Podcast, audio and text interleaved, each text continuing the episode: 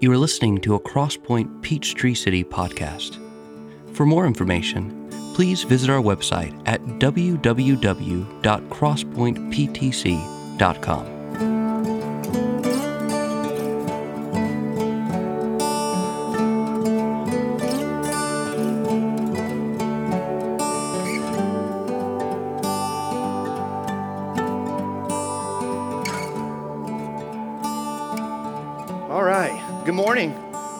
see you guys this morning. Thanks for bringing the church into this building. Uh, if you're new, if we haven't met yet, my name's Jamie, one of the pastors of our church, the guy who most Sundays gets to open up and unpack God's word for us. Um, I'm excited. Hope you are too. Uh, if you uh, have been around for even just a few weeks, maybe you're aware that we're moving our way into the book of Colossians. If you're new, you've come at a really good time. This is week two of a new sermon series. Just came out of the book of Luke for the remainder of these fall months leading up to the Advent season. We're going to camp out in the book of Colossians. Um, I mentioned that with the book of Luke uh, last week, that we ended with the ascension of Jesus uh, to the right hand of the Father, the, the exaltation of Jesus Christ, uh, his ascension, his session, Colossians bringing us face to face with the preeminence of the risen and ascended King. So it's a good segue, not as good as Luke into Acts. That's meant to be the sequel, same author, uh, but we've already worked through the book of Acts, and so we're going to go with second best option, and it's all the Bible, so it's all great no matter what, anyway, right? This letter of, of the Apostle Paul providing us with ample opportunity to see something of the glory of God in the face of Jesus Christ. We saw it last week. We'll see it again this morning and on into the weeks to come. This letter, written to the church at Colossae, a body of believers likely established, as we talked about last week, on Paul's third missionary journey not by the Apostle Paul himself, but a man named Epaphras, chapter 1, verse 7, a man who had traveled to Ephesus during uh, Paul's time there and had been converted under Paul's preaching of the gospel, only then to zealously take the good news back to his hometown of Colossae. Epaphras, uh, having now returned to the Apostle Paul, the context of this letter, during Paul's Roman imprisonment, with word that the Colossian church was being threatened by a dangerous teaching or, or teachings the specifics of, of which we'll get into as we continue to work our way through the letter itself. Paul's letter to the Colossian church meant to encourage them, similar to the book of Hebrews, to stay the course, to not drift. In bringing before them, Paul does the glory of the risen, ascended, exalted, preeminent Jesus. I shared this quote from the ESV Study Bible last week. As one of the, the most thoroughly Christ centered books in the Bible, Colossians finds its essential unity in the divine and exalted person of the preeminent Christ. The letter presents variations on this central theme, with Christ celebrated as the object of the believer's faith, the image of the invisible God, the creator of all domains, the head of the church, the firstborn from the dead, the unifier and reconciler of all things, the Savior through his sufferings on the cross, the treasury of all wisdom and knowledge, the triumphant victor over sin and Satan, the exalted Lord of life and glory, and the true pattern for the life of Christian faith.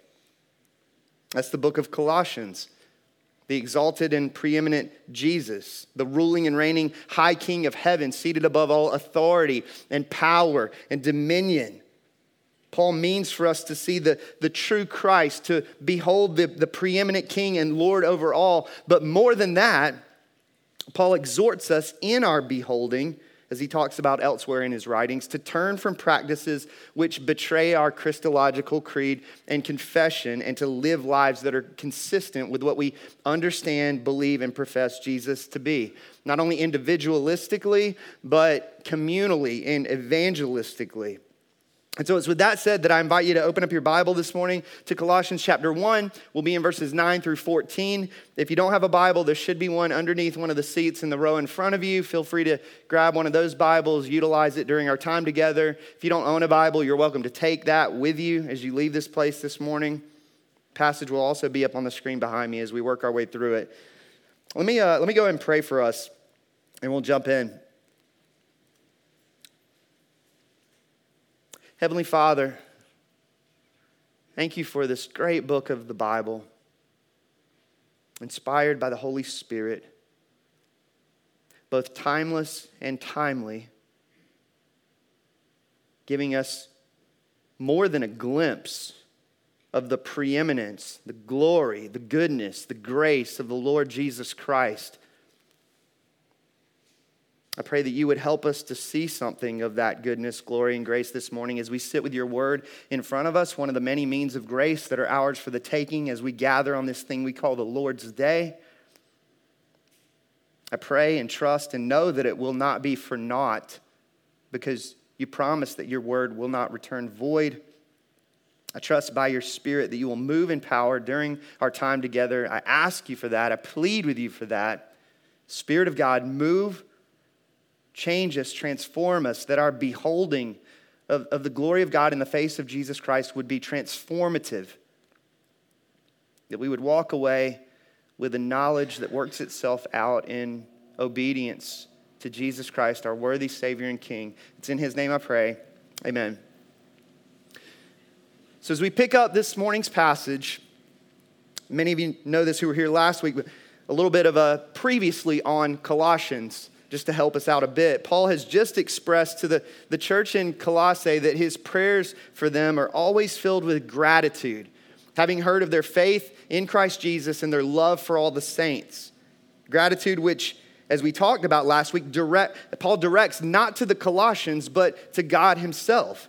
As Paul understands that, that these things for which he's grateful are ultimately owing to God, blessings from the Father poured out on his beloved children. Verse 3 the strength and grace to trust in Jesus, to love his beloved, his people.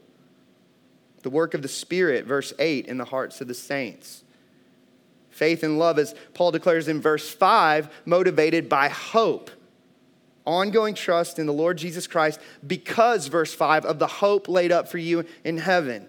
Love abounding for all the saints because of the hope laid up for you in heaven.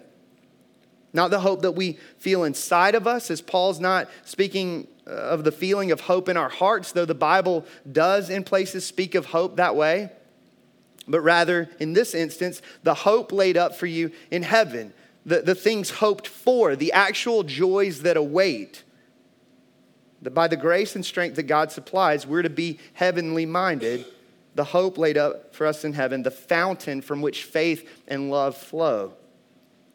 The gospel, not only the good news of the life, death, resurrection, and ascension of Jesus, but two, the good news of the real, objective, future promises of God that await we, the children of God.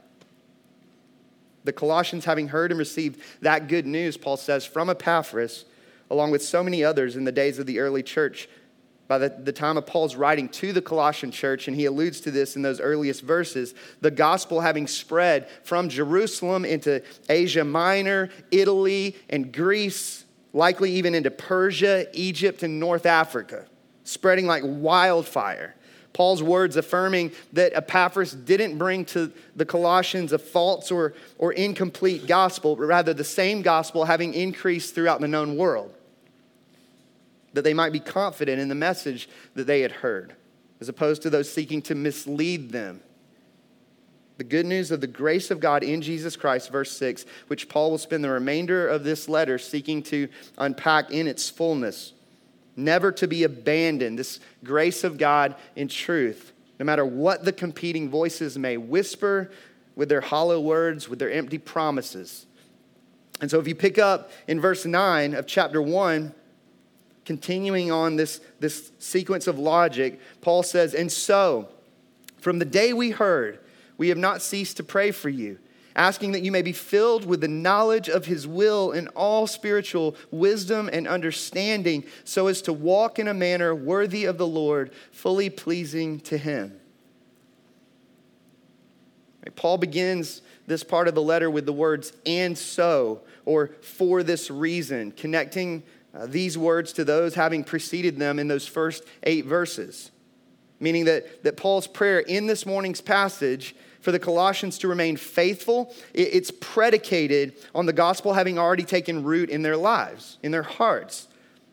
Having heard of their faith and love, now praying that they might experience these things in increased measure.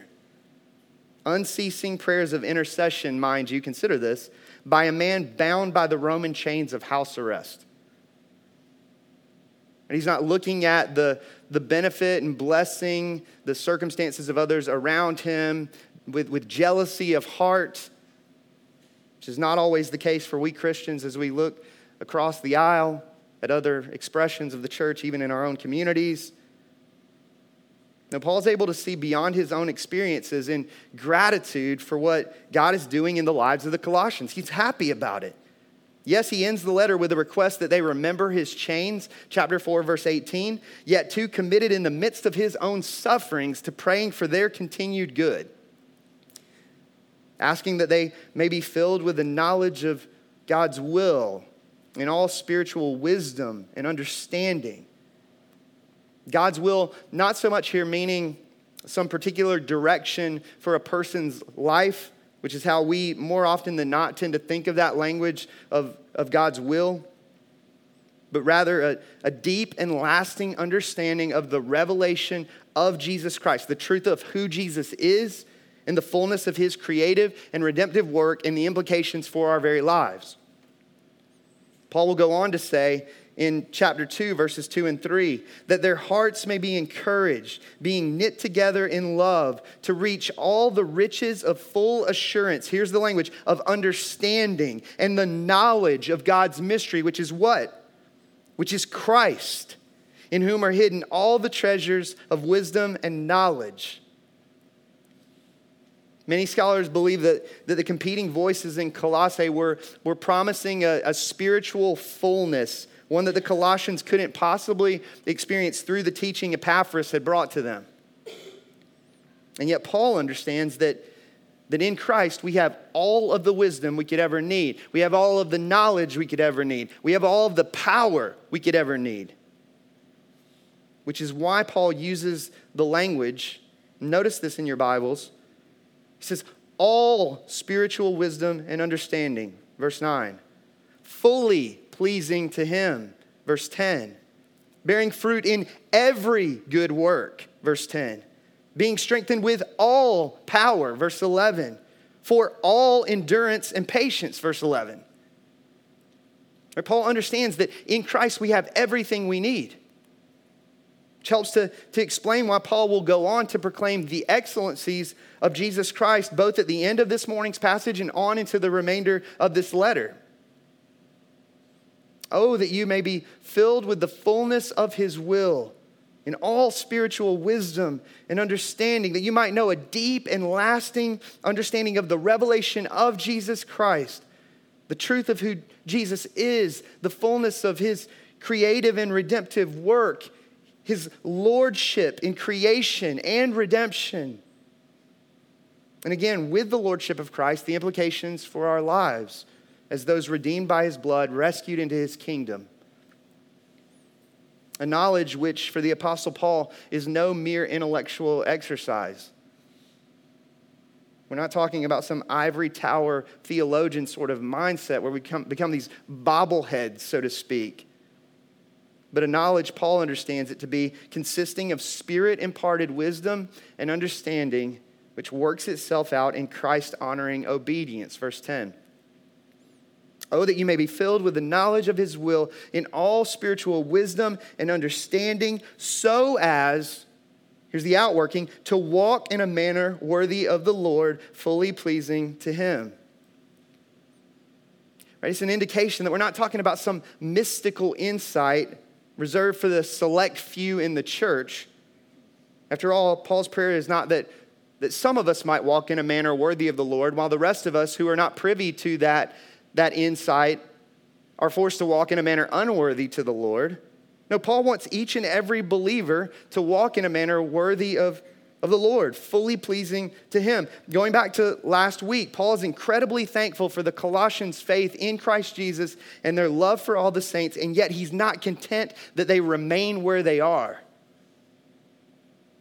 Paul doesn't see Christianity as a collective of stagnant characters or static characters, but rather we're dynamic, we're growing. As Paul will go on to say, chapter 2, verses 6 and 7.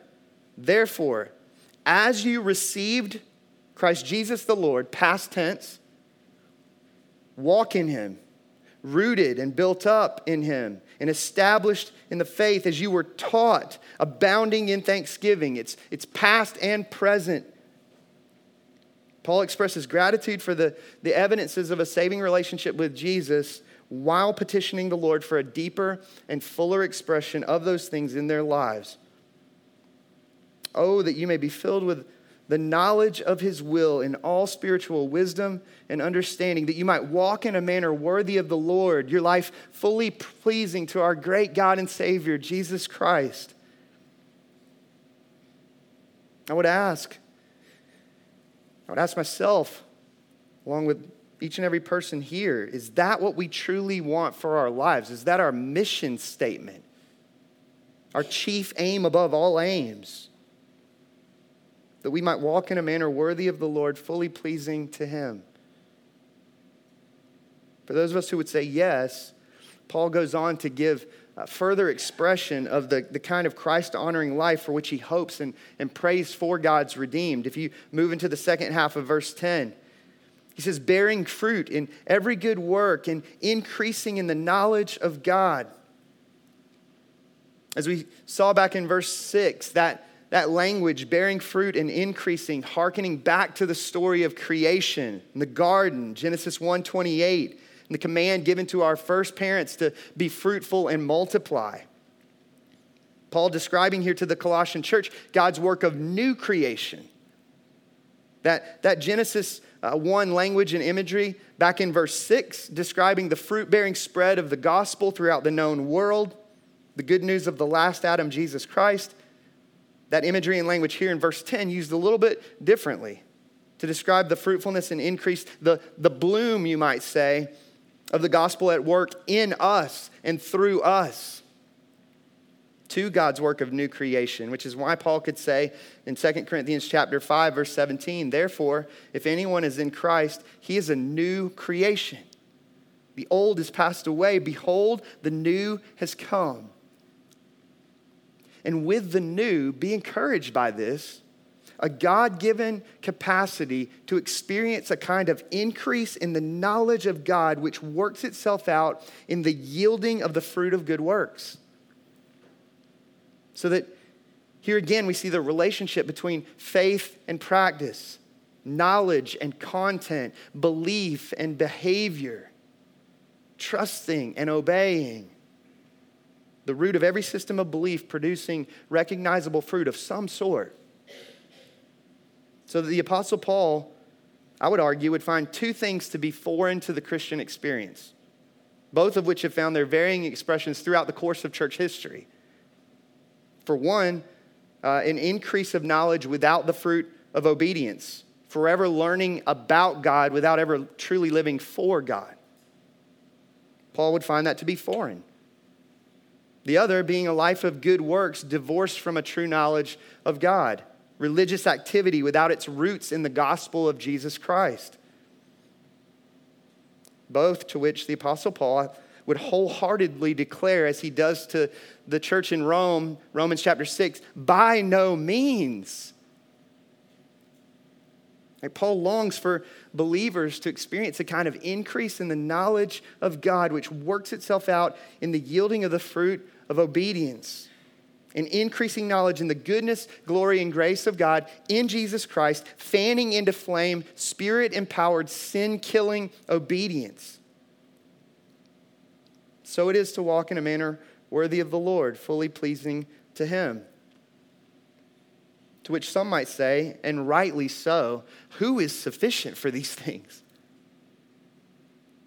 And the appropriate response to a question like that would be absolutely none of us in our own strength.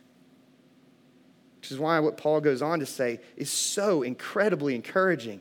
In verse 11, being strengthened with all power according to his glorious might for all endurance and patience. The fullness of God's power according to his glorious might. Do you feel the weight of those words? I mean, Paul here acknowledging our deep need and desperate dependence upon the Lord. Just as he had in expressing gratitude, not to the Colossians, but to God himself, again, verse 3, having heard of their faith in Christ Jesus and their love for all the saints. Again, blessings flowing from the Father poured out upon his beloved children. The strength and grace to trust in Jesus, to love his beloved, the work of the Spirit in the hearts of the saints, verse 8. Here declaring that we need a strength that only God can supply. Paul uses this kind of language elsewhere in his writings. A couple of examples Ephesians chapter 3, verses 14 through 17. Paul says there, For this reason, I bow my knees before the Father, from whom every family in heaven and on earth is named, that according to the riches of his glory, here it is, he may grant you to be strengthened with power through his Spirit in your inner being, so that Christ may dwell in your hearts through faith. Or as Paul says in Philippians 4, verses 11 through 13, not that I'm speaking of being in need, for I have learned in whatever situation I am to be content. I know how to be brought low, and I know how to abound. In any and every circumstance, he says, I have learned the secret of facing plenty and hunger, abundance and need. I can do all things. How? Through him who strengthens me a power that must come from the Lord, a power that God must supply. Coming back to this morning's passage, Paul acknowledging our dependence upon God to supply this power through that passive language of being strengthened. We're the recipients here. To what end? For what purpose? Paul tells us the answer to that question for patience and endurance, the strength to stay the course, to run the race, to keep the faith. The power for all endurance, Paul says. That is endurance of every kind, in every circumstance. The power for all patience. That is patience of every kind, for every circumstance. No night of the soul too dark, no, no wave of circumstance too big, no matter what we bring into this place this morning. This is a God who supplies his people with the strength of his power that they might faithfully journey onward to the celestial city. Few people, I would argue, think in those terms when it comes to identifying the power of God at work in the church. What does it look like for God to move in, in power? We have our notions, our ideas of these things. Paul tells us one, one expression of what it looks like for God to move in power in the church is his people staying the course, his people continuing to run the race, continuing to keep the faith. That when you see that, consider this you're seeing the fullness of God's power according to his glorious might. How do we know that we have something of the knowledge for which Paul prays, going back to verses 9 and 10? By evidence of the fruit of everyday obedience. How do we know that we have something of the power for which Paul prays? By evidence of our staying the course. So that I would ask, do you have evidence of Christ honoring obedience in your life?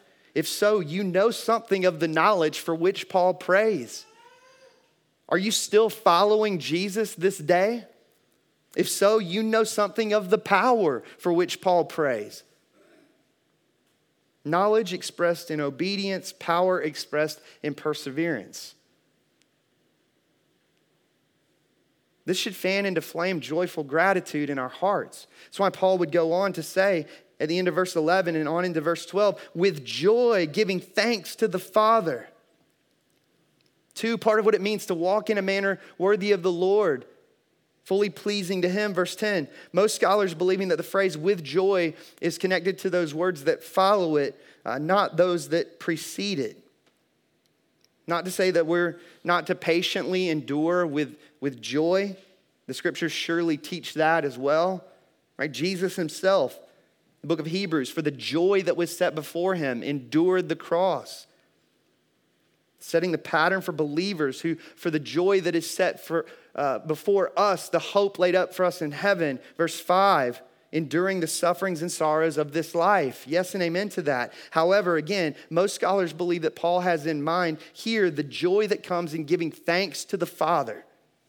The one, as Paul goes on to say, who has qualified you to share in the inheritance of the saints in light. Verse 13, he has delivered us from the domain of darkness and transferred us to the kingdom of his beloved Son, in whom we have redemption, the forgiveness of sins. My goodness. That could be a sermon series in and of itself, what I just read. The language of sharing in the inheritance, hearkening back to the allotment of the land of Canaan in the wake of the Exodus. The language of deliverance and redemption, too, hearkening back to that same story of God graciously and powerfully setting his people free from the darkened domain of Egyptian bondage.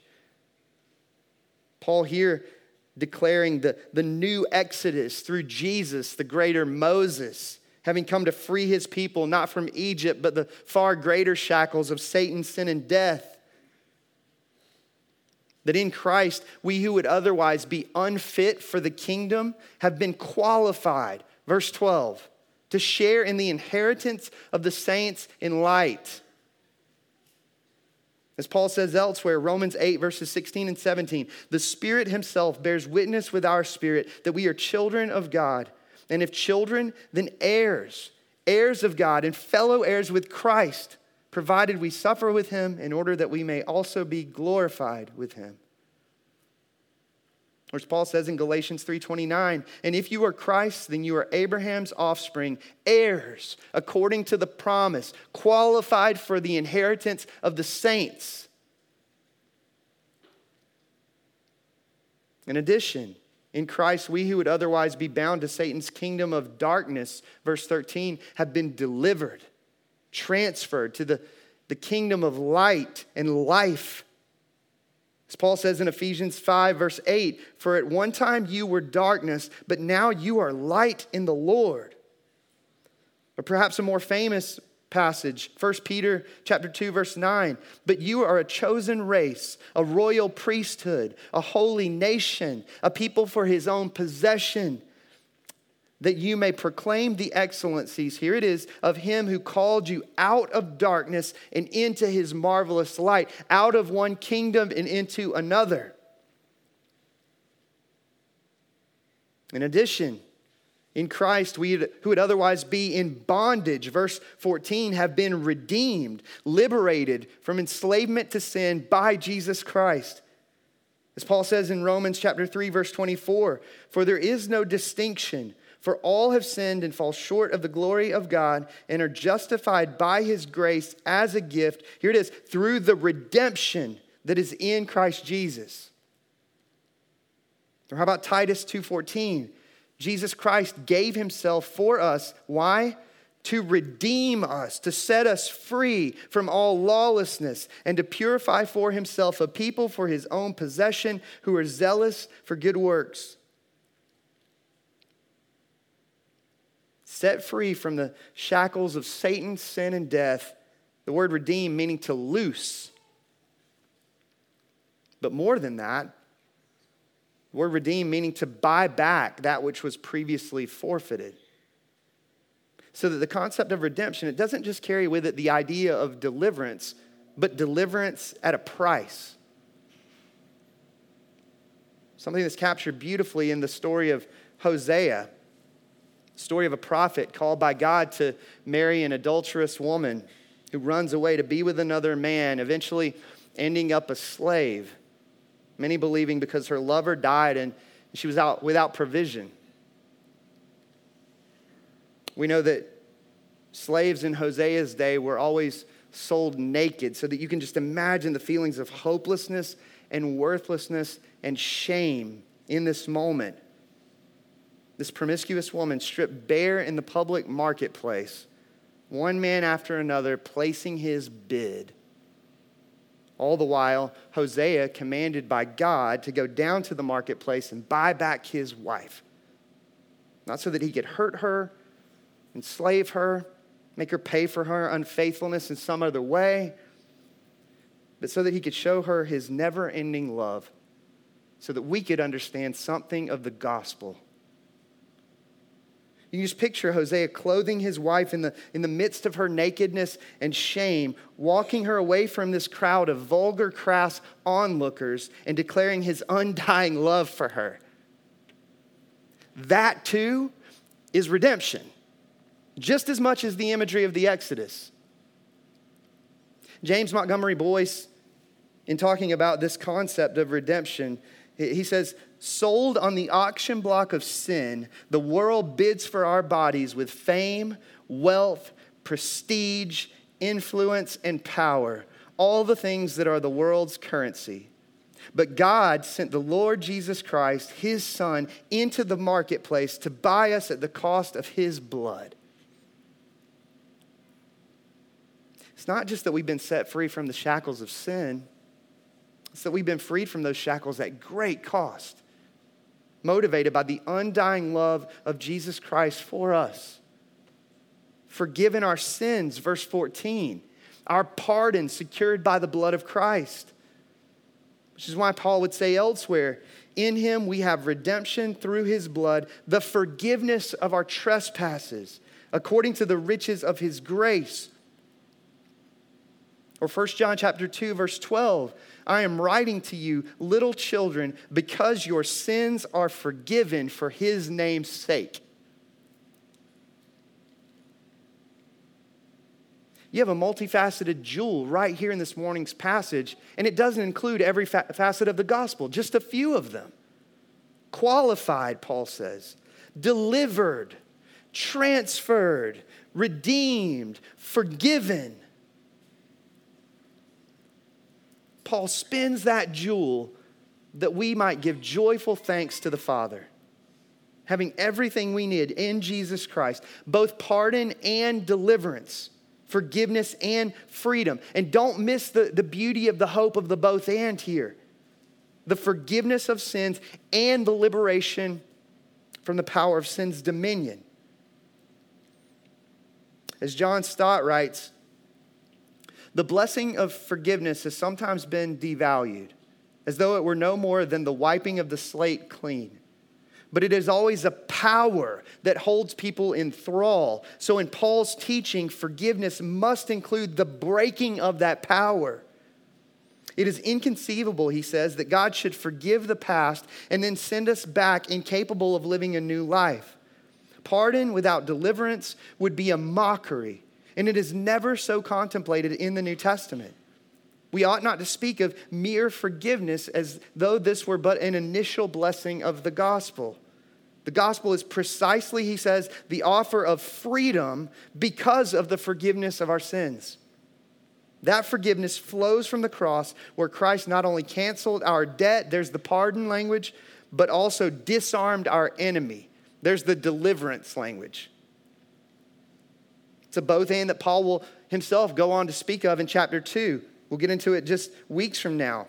Very famous passage of scripture where Paul says, And you who were dead in your trespasses and the uncircumcision of your flesh, God made alive together with him. Here it is, the language of pardon, having forgiven us all our trespasses by canceling the record of debt that stood against us with its legal demands. This he set aside, nailing it to the cross. Now, here's the deliverance language, the liberation from the, the power of sin's dominion. He disarmed, Paul says, the rulers and authorities and put them to open shame by triumphing over them in him. Again, we have everything we need in Jesus Christ both pardon and deliverance, forgiveness and freedom. Having been delivered from the domain of darkness, transferred to his glorious, gracious, and good kingdom. if we don't feel something of a joyful gratitude in hearing these things, we're, we're not truly grasping this knowledge that Paul speaks of. We can, we should, we, we must give thanks to the Father. Verse 12. The Christian life, as, as Paul understood it, it's a life saturated with joyful thanksgiving to God. I don't know about you, but I, I find it easy, almost effortless, to find things to complain about. That's not hard for me. it's very easy for me to fail to notice with a grateful heart all of the evidences of God's grace in my life, both common and saving. The greatest grace being the hope that's ours in Jesus Christ. Helen Keller, in her autobiography, this is a woman having, as many of you know, lost her sight and hearing an, as an infant, very young age. Uh, she, she wrote in her autobiography, For three things I thank God every day of my life. Thanks, number one, that He vouchsafed me knowledge of His works, His saving works. Two, deep thanks that He has set in my darkness the lamp of faith and three, deep, deepest thanks that I have another life to look forward to, a life joyous with light and flowers and heavenly song.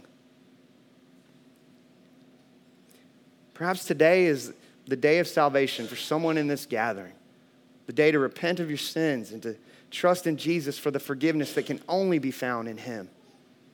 To know the, the joy of receiving Christ Jesus the Lord the, the, to know the joy of being qualified, to use the language of this morning's passage, delivered, transferred, redeemed, and forgiven.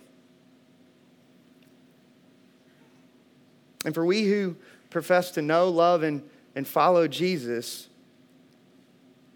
my prayer for us is that we would never cease to acknowledge our deep need for the strength that God supplies with hearts full of joyful gratitude for all that He has done is doing, and will do for us in Jesus Christ. It's a misconception that you have to wait till verse 15 to get to the glories of the preeminent Jesus. They're all over the pages of these first 14 verses. Just imagine what next Sunday is going to be like. It's going to be a fire hydrant of glory. But we don't have to wait till then to give joyful thanks to the Lord for all that he has done, He is doing, He will do for us in Christ. We can do that now.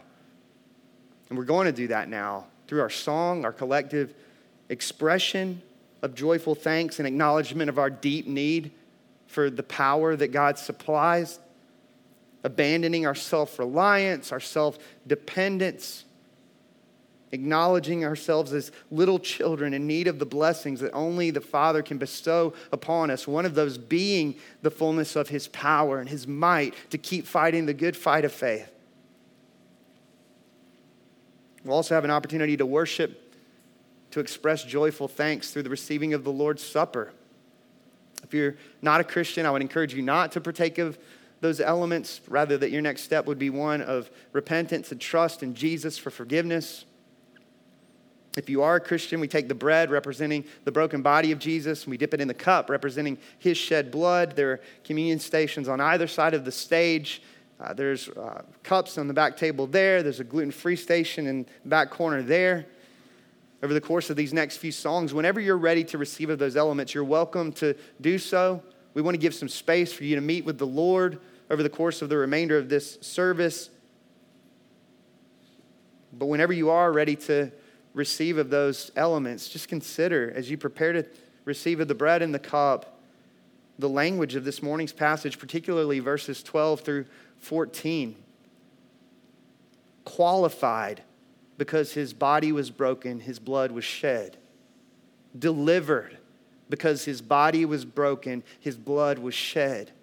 Transferred into a new kingdom because his body was broken, his blood was shed redeemed, liberated because his body was broken, his blood was shed, forgiven, pardoned because his body was broken, his blood was shed.